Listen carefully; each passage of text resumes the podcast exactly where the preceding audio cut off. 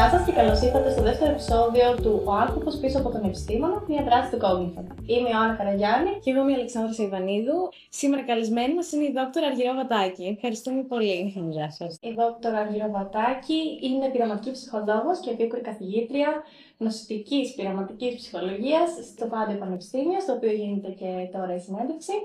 Είναι διευθύντρια του Εργαστηρίου Εφαρμοσμένης Ψυχολογίας η έρευνά της εστιάζει στον τομέα της ανθρώπινης πολυαισθητηριακής επεξεργασίας και πιο συγκεκριμένα στην επιστημονική μελέτη της πολυαισθητηριακής χωρικής και χρονικής επεξεργασίας, καθώς και των νευρονικών μηχανισμών, οι οποίοι βρίσκονται κάτω από αυτές τις διαδικασίες.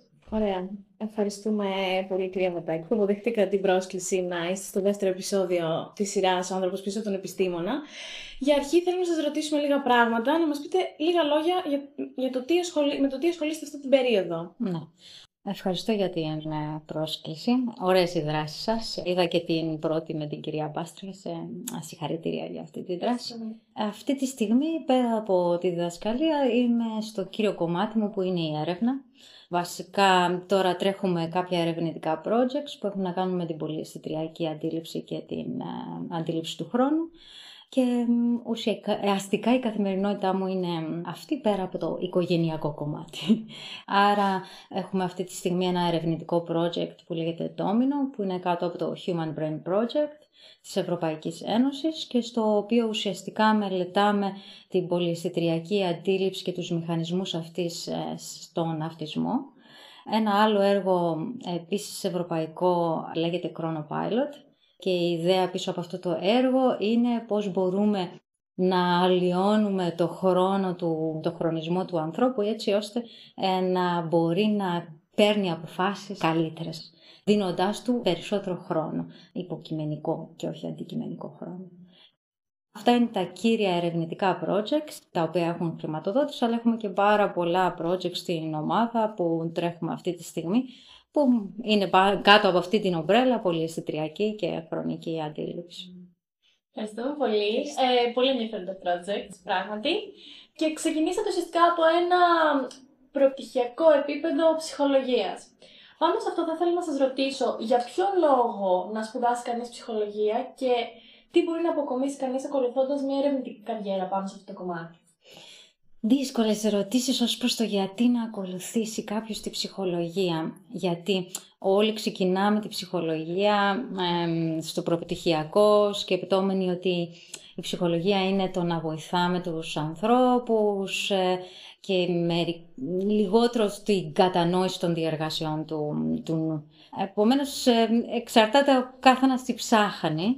Πιστεύω βέβαια ότι η ψυχολογία είναι το πεδίο του μέλλοντος. Οι επιστήμες δηλαδή του νου, ε, γνωσιακές επιστήμες γενικότερα, θεωρώ ότι είναι το μέλλον γιατί ε, πρώτον εστιάζουν στη μελέτη του νου και συνεργάζονται με, πολλές, με πολλά άλλα πεδία όπως την τεχνητή νοημοσύνη, γλωσσολογία κτλ. Θεωρώ δηλαδή ότι είναι η επιστήμη του μέλλοντος. Άρα καθένας που θα ήθελε να εστιάσει στη ψυχολογία είναι ένα πεδίο εχμής θεωρώ. Είτε το δούμε από τις κοινωνικές πλευρές της ψυχολογίας, είτε το δούμε περισσότερο με τη σχέση με, τη, με την κατανόηση των διαργασιών του νου. Η δεύτερη σας ερώτηση. Το δεύτερη ήταν για τι σας οδήγησε βασικά και πώς, τι μπορεί να αποκομίσει κανείς ακολουθώντας μια ερευνητική καριέρα πάνω στη ψυχολογία. Ε, στο προπτυχιακό επίπεδο, το οποίο ήταν στο εξωτερικό για μένα, στην Καλιφόρνια, στο Castle Long Beach, είχα την ευκαιρία να δω και το κομμάτι το κλινικό, αλλά και το κομμάτι της, ε, της έρευνας. Και η έρευνα ήταν αμέσως ένα πράγμα που ήξερα από πολύ νωρίς ότι είναι το κύριο ενδιαφέρον. Ξεκίνησα σαν ε, βιολογία, σκεπτόμενη ότι θέλω να κάνω ιατρική, μέχρι που πήρα ένα μάθημα στατιστικής από το major τότε ήταν της ψυχολογίας. Είχαμε την επιλογή είτε από biostatistics ή behavioral statistics και αποφάσισα να πάρω το μάθημα από το, από το πεδίο της ψυχολογίας και αυτό ήταν καθοριστικό για μένα γιατί είδα τη σύνδεση της στατιστικής με τον άνθρωπο ε, με αποτέλεσμα να αλλάξω ε, major, να αλλάξω ε, πεδίο και να εστιάσω στη ψυχολογία. Τώρα στη ψυχολογία ήθελα να αποκλείσω την πιθανότητα ότι θέλω να ακολουθήσω το συμβουλευτικό ή το κλινικό και το Πανεπιστήμιο είχε οργανωμένα προγράμματα που με επέτρεπαν να εξερευνήσω αυτό το κομμάτι. Επομένως, ασχολήθηκα με θελοντική εργασία σε δομές ενδοοικογενειακής βίας, δομές ψυχιατρικών νοσοκομείων, troubled youth, αλκοόλ, με ναρκωτικά κτλ. Ε, και την ίδια στιγμή δούλευα σε δύο ερευνητικά εργαστήρια του Πανεπιστημίου, στο Psychoacoustics Lab ε, του Tom Stryber και στο Behavioral Neuroscience Lab της Diane Lee.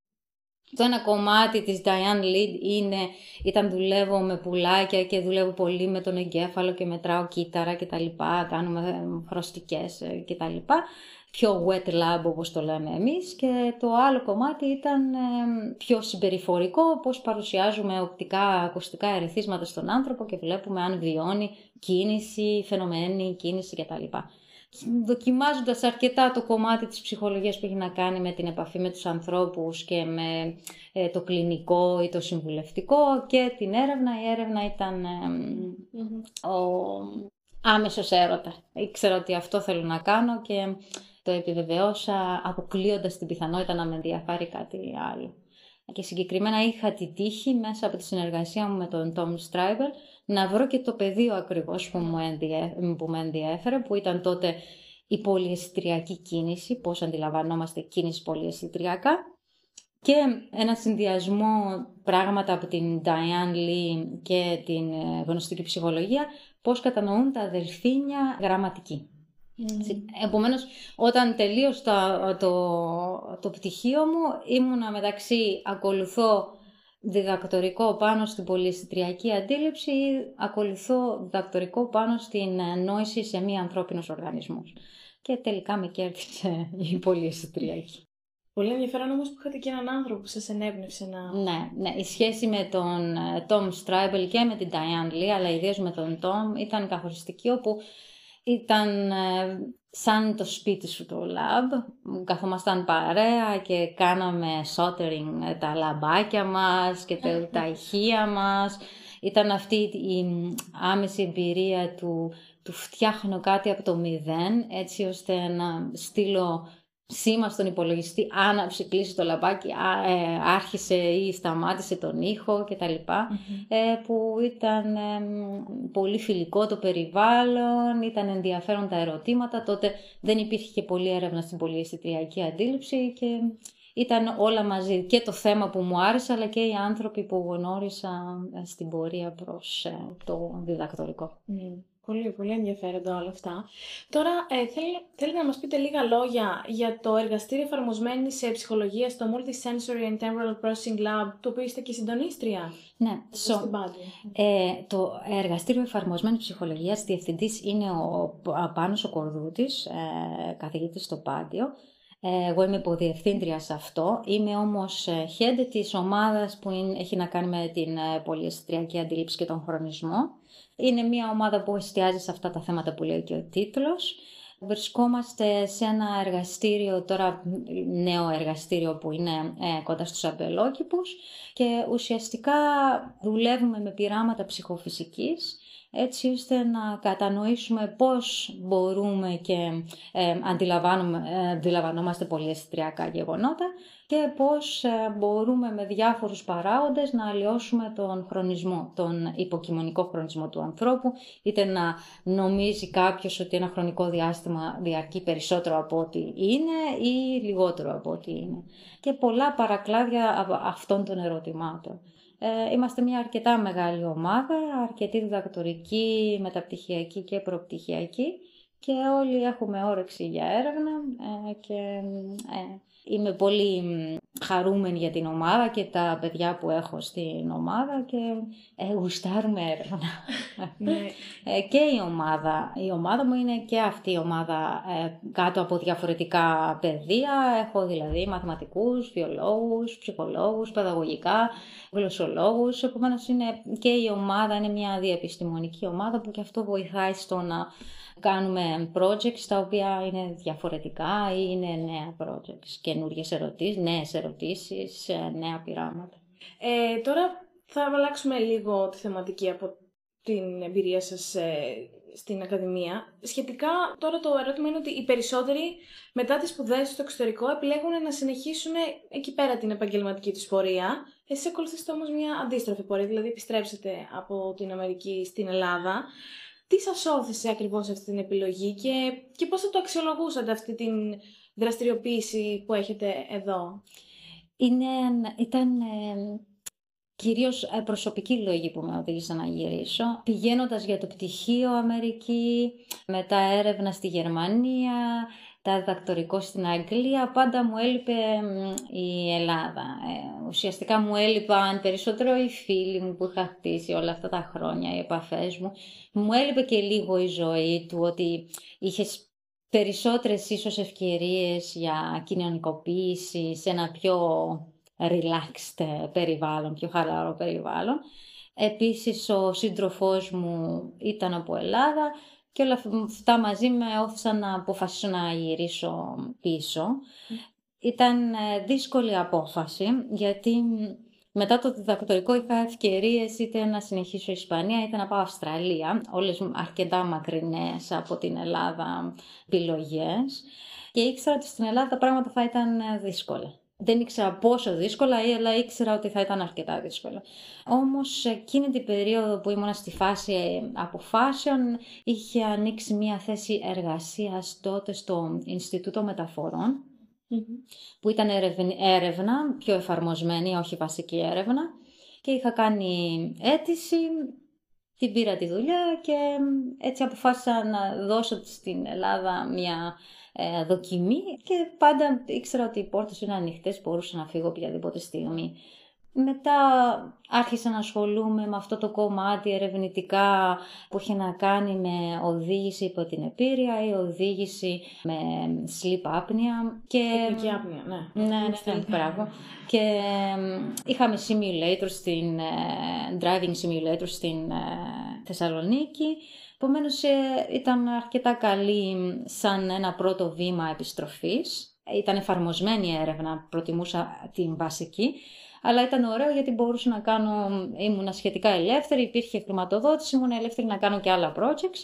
Αλλά τότε υπήρχε και ένα άλλο project στο Ινστιτούτο Επεξεργασίας του Λόγου που ε, με προσέλκυσε περισσότερο, με αποτέλεσμα να, να αλλάξω δουλειά και εργασία να πάω σε αυτό το κομμάτι στο ΙΕΛ, το οποίο ήταν πιο βασικής έρευνας, όπου ουσιαστικά προσπαθούσαμε να δώσουμε γλώσσα ή νόηση στο ρομπότ και επομένως εκεί είχε περισσότερο πεδίο για βασική έρευνα και εκεί υπήρχε μια ομάδα που ήταν πολύ διεπιστημονική, ήταν ε, υπολογιστική γλωσσολόγη, μηχανική, μαθηματική και ήμουν η μόνη ψυχολόγος, αλλά μου άρεσε όλο αυτό το, το, το νέο προϊόν που βγάζαμε παρέα όλοι μαζί.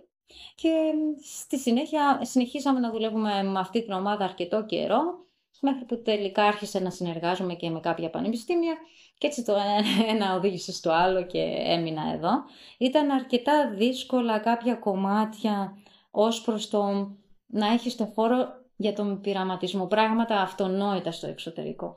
Το να βρίσκεις συμμετέχοντες για τις μελέτες σου, το να, αν χρειάζεσαι κάτι, να μπορείς να το βρίσκεις εύκολα, από έναν υπολογιστή μέχρι ένα μικρόφωνο, μέχρι... Το ναι. Για κάμερα. Ε, αλλά...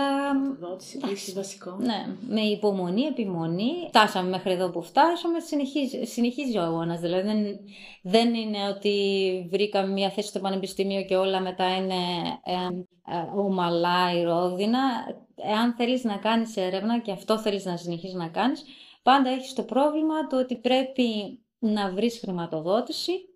Υπάρχει τώρα εθνική, παλιά δεν υπήρχε τόσο, τόση ε, χρηματοδότηση που να είναι εθνική. Η ευρωπαϊκή είναι πολύ πιο competitive, με αποτέλεσμα να προσπαθείς, να αποτυχάνεις, να ξαναπροσπαθείς.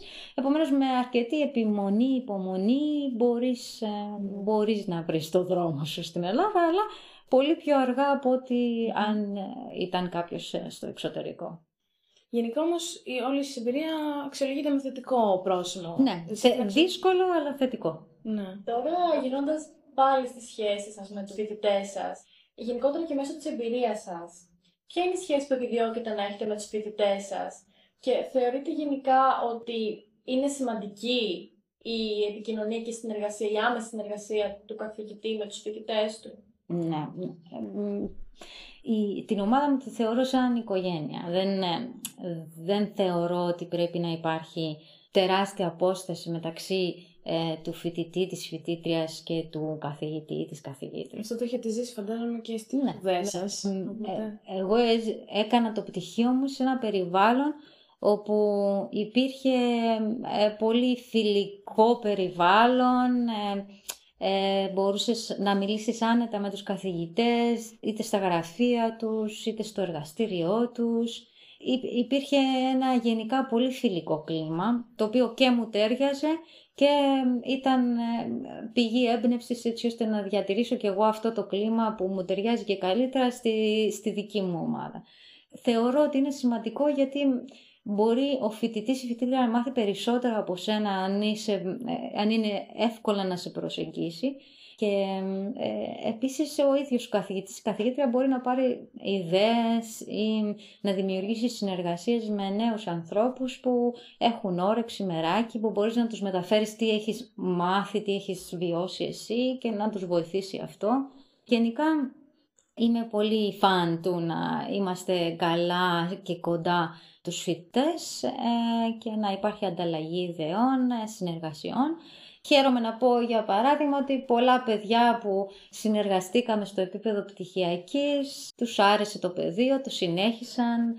Πολλά παιδιά μου έχουν πάει εξωτερικό και κάνουν, κάνουν τώρα διδακτορικό στο εξωτερικό πάνω σε παραπλήσια ή στα θέματα τα οποία μελετούσαμε μαζί και πάντα θα μου στέλνουν στο facebook ή στο email ένα κάτι το, για το άρθρο που κάναν publish ή για την θέση που πήραν, ε, το οποίο είναι πολύ ωραίο. Και για μένα σαν καθηγήτρια, αλλά και ε, ε, για τα ίδια τα παιδιά που κατόρθωσαν αυτό το πράγμα που τους φαινόταν πολύ μακρινό ή απίθανο όταν είχαν ξεκινήσει το πτυχίο τους. Τώρα θέλω να συνεχίσω ένα πιο γενικό, μια πιο γενική ερώτηση. Αν πιστεύετε ότι η έρευνα είναι για όλους, αν ταιριάζει η έρευνα σε όλους, χρειάζονται κάποια συγκεκριμένα soft skills, κάποιες ε, δεξιότητες όπως λέγονται για να ακολουθήσει κάποιος ένα συγκεκριμένο, ένα παρόμοιο βασικά επαγγελματικό μονοπάτι όπως το δικό σας στο ναι. συγκεκριμένο κλάδο. Έχουν δυσκολεύσει λίγο τα πράγματα. Για παράδειγμα ένα, ένα πτυχίο ψυχολογίας το οποίο δεν ακουμπάει σε άλλα παιδεία δεν σε προετοιμάζει εντελώς για, το, για την ερευνα Ε, μπορείς να μάθεις αρκετή μεθοδολογία θεωρητικά, αλλά αν δεν την κάνεις στην πράξη, ε, μέσα από εργαστήρια, ε, δεν ξέρεις πραγματικά την, το χρόνο που χρειάζεται ε, και την προσπάθεια. Επίσης, πλέον, επειδή δουλεύουμε πολύ με υπολογιστές, με ε, εργαλεία όπως είναι το FMRI, όπως είναι οφθαλμοκινήσεις κτλ. Πρέπει ο φοιτητής ή η φοιτήτρια να έχουν κάποια εξοικείωση με τον προγραμματισμό ή να είναι πρόθυμοι να αποκτήσουν αυτή την εξοικείωση, να μην τους φοβίζει λίγο αυτό το κομμάτι. Επίσης η στατιστική είναι πολύ σημαντικό. Θυμάμαι και εγώ όταν ήμουν ε, ψυχολογία που όλα τα παιδιά που ήταν στη ψυχολογία έλεγαν «Α, στατιστική όχι, όλα τα άλλα ναι, στατιστική όχι». Τώρα πλέον η στατιστική και ο προγραμματισμός είναι απαραίτητα κομμάτια που πρέπει να έχει κάποιος όσο πιο νωρίς τα έχει τόσο καλύτερα προετοιμασμένη.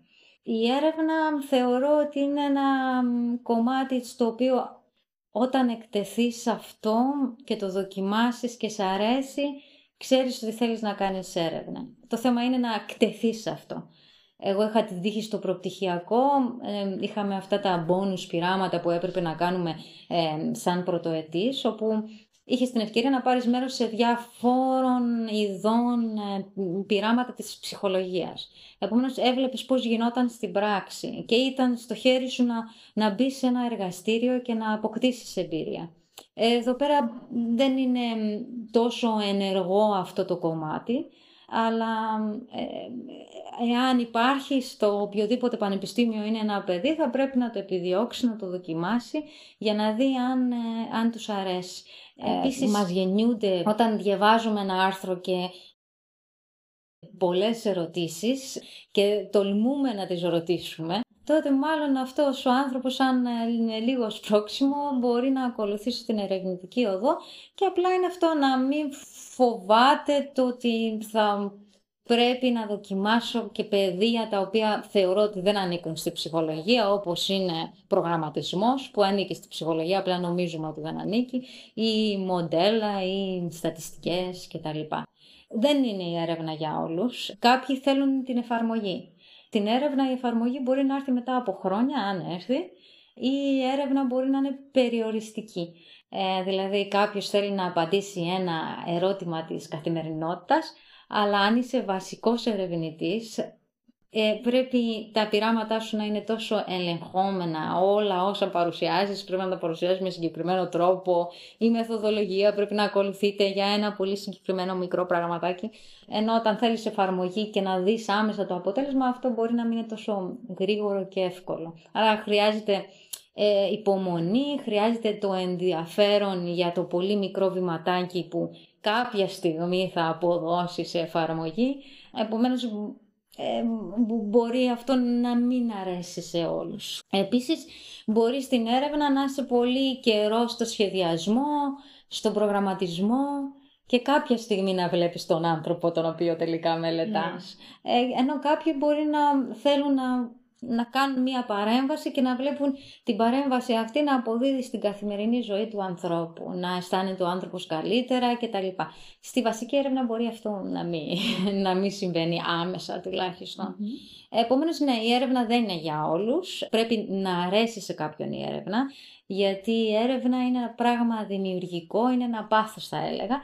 Ε, επομένως έχεις διάφορα εργαλεία, διάφορα όπλα που αποκτάς μέσα από μαθήματα και μέσα από την πράξη, αλλά πρέπει να δημιουργείς συνέχεια νέες ερωτήσεις, νέες μεθοδολογίες, νέους τρόπους να μετρήσεις αυτό το καινούριο που θέλεις να μετρήσεις εσύ. Δεν είναι απαραίτητα ε, κάτι ρουτίνα και κάποιες φορές το να έχεις μια ρουτίνα και να την εφαρμόζεις συνέχεια ε, αρέσει. Ναι. Ε, είναι πιο, πιο απλό. Βέβαια η έρευνα σου γεμίζει τα πάντα. Οτιδήποτε κάνεις από, το, από τη βόλτα σου στο δρόμο μέχρι το παιχνίδι στο, στον υπολογιστή σου ε, δημιουργείς συνέχεια ερωτήσεις. Αν εφαρμόσω αυτό, α, γιατί έγινε αυτό, το οποίο σημαίνει ερώτηση που την κάνεις πιο βασική και πιο βασική και πιο βασική και την κάνεις πείραμα. Δηλαδή, είσαι ένας σκεπτόμενο όν που προσπαθείς να απαντήσεις συνέχεια ερωτήσεις που κάνει την ε, δουλειά μας ε, πιο exciting θα έλεγα. Ε, για αυτό μένα. Εξερεύνει το συνέχεια. Ναι.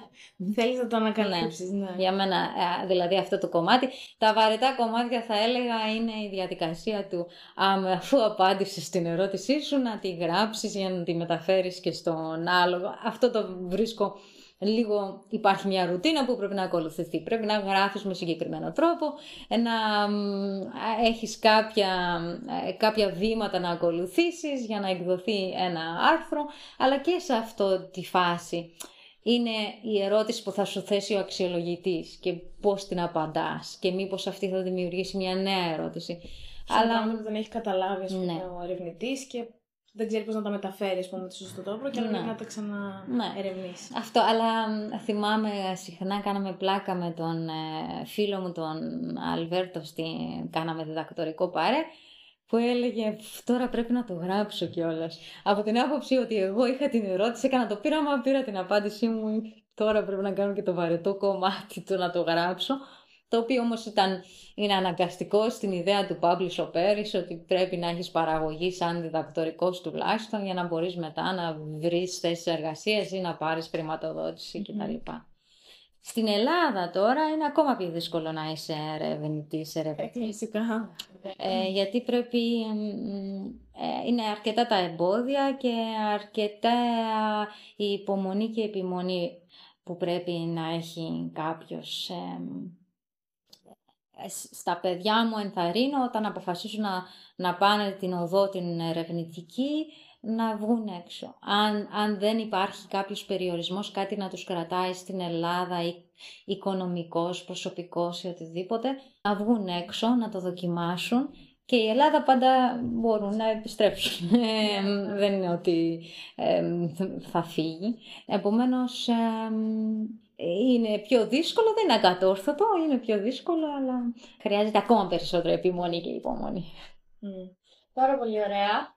Τώρα συνεχίζουμε τις πιο προσωπικές, ας πούμε, ερωτήσεις. Ε, μία ερώτηση είναι γενικά στην πορεία σας. Φαντάζομαι θα έχετε αντιμετωπίσει κάποια εμπόδια ή και περιόδους κατά τις οποίες δεν νιώθετε τόσο παραγωγικοί. Σε αυτές τις περιπτώσεις πώς τα αντιμετωπίζετε και συνεχίζετε; Μη παραγωγικές περιόδους. ε, αν υπήρξαν φυσικά. Ναι, αν υπήρξαν.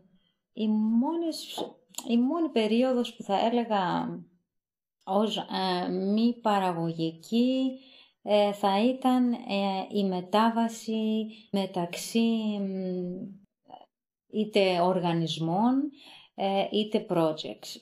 Τι εννοώ παραγωγική, ως προς την έρευνα πάντα υπάρχει το, τα ερευνητικά projects που τρέχουμε, είτε με ή χωρίς χρηματοδότηση, αλλά μη παραγωγική για μένα ήταν η περίοδος που προσπαθούσα να αποκτήσω τα αυτονόητα. Ένα δωμάτιο όπου μπορώ να βάλω τον υπολογιστή και να τρέξω το πείραμα. Ένα, ένα χώρο που έχει ησυχία. Ε, τέτοιου είδους περιόδους τις θεώρησα μη παραγωγικές γιατί ε, με αποσπούσαν από το έργο που θεωρώ εγώ παραγωγικό. Υπήρχαν και οι περίοδους λόγω οικογένειας που αναγκαστικά περίοδους εγκυμοσύνης για παράδειγμα και τα λοιπά όπου η παραγωγή ε, πέφτει αλλά εκεί είναι μια άλλη είδους παραγωγή. Επομένως ε, θα έλεγα ότι ίσως καθυστερεί την ε, παραγωγή ε, έρευνας ή επιστημονική παραγωγή, αλλά δεν θα την έλεγα κακή περίοδο mm. Σίγουρα, Πολύ ευχάριστη περίοδος. Ναι. ναι. Ε, επομένως, εκεί το κύριο εμπόδιο ήταν ε, για τα αυτονόητα, το ότι χρειάζομαι χώρο ε, για να κάνω τον πειραματισμό μου. Ο πειραματισμός μου δεν γίνεται μέσα από ερωτηματολόγια που απλά τα στέλνω ή τα εκτυπώνω ότι χρειάζομαι τον, τον χώρο και ο χώρος πρέπει να είναι συγκεκριμένος, ότι χρειάζομαι τα εργαλεία που χρειάζομαι. Και εκείνες οι περίοδο, ε, η ακόμα και όπως είπα και στην αρχή, το να έχεις συμμετέχονται στη μελέτη σου και να βρούμε τρόπο να κινητοποιούμε το ελληνικό κοινό να παίρνει μέρος στις μελέτες, γιατί δεν είναι και πολύ στην κουλτούρα από ό,τι έχω καταλάβει, ακόμα και του φοιτητή να παίρνει μέρος σε ερευνητικές ε, μελέτες. Ε, επομένως εκεί υπομονή, επιμονή και να βρίσκουμε τρόπους να, να κάθε πρόβλημα που έχουμε να το αντιμετωπίσουμε είτε με πόρους δικούς μου, δηλαδή χρηματικούς πόρους αν χρειαζόταν, είτε με δημιουργικές λύσεις, π.χ. πώς αποκτάσει πρόσβαση στους συμμετέχοντες, mm. διαφήμιση και άλλα δωράκια για να ε, κινητοποιήσεις στον κόσμο. Επομένως, ανάλογα με το πρόβλημα, προσπαθούμε να βρούμε και, ε, και λύση. Το κύριο μου θέμα εμένα ήταν πάντα ο χώρος. Ε, εύχομαι ότι έχω λύσει σχεδόν για μεγάλο χρονικό διάστημα αυτό το πρόβλημα, αλλά ε, αυτό είχα συναντήσει σαν κύριο εμπόδιο, ε, το να είναι ο χώρος πειραματισμού μου ε, τέτοιος που να μου επιτρέπει να κάνω τις δουλειές μου όπως θεωρώ εγώ ότι θα έπρεπε να γίνονται. Μάλιστα. Ναι, είναι πολύ σημαντικό που το μοιράζετε και αυτό, ναι. γιατί όντως πρέπει να ακουστεί. Τώρα, ας περάσουμε σε μια πιο έτσι φαν ερώτηση, ας το πούμε. Θα θέλετε να μας πείτε πώς είναι μια τυπική ημέρα μια ερευνήτρια σαν εσάς; Πώς προτιμάτε, πούμε, να περνάτε το χρόνο σας εκτός εργασίας και εκτός έρευνας; Έχετε κάποιες δραστηριότητες, χόμπι, άλλα ενδιαφέροντα; Πριν τη γέννηση των κορών. Η έρευνα ήταν ε, το κύριο μέρος της ζωής μου, από την ώρα που θα ξυπνούσα μέχρι άργα το βράδυ, με χόμπι στη μουσική, το τρέξιμο, το σινεμά. Τα τη γέννηση των κορών μου, τη δική μου μέρα είναι να ξεκινήσω με τα κορίτσια.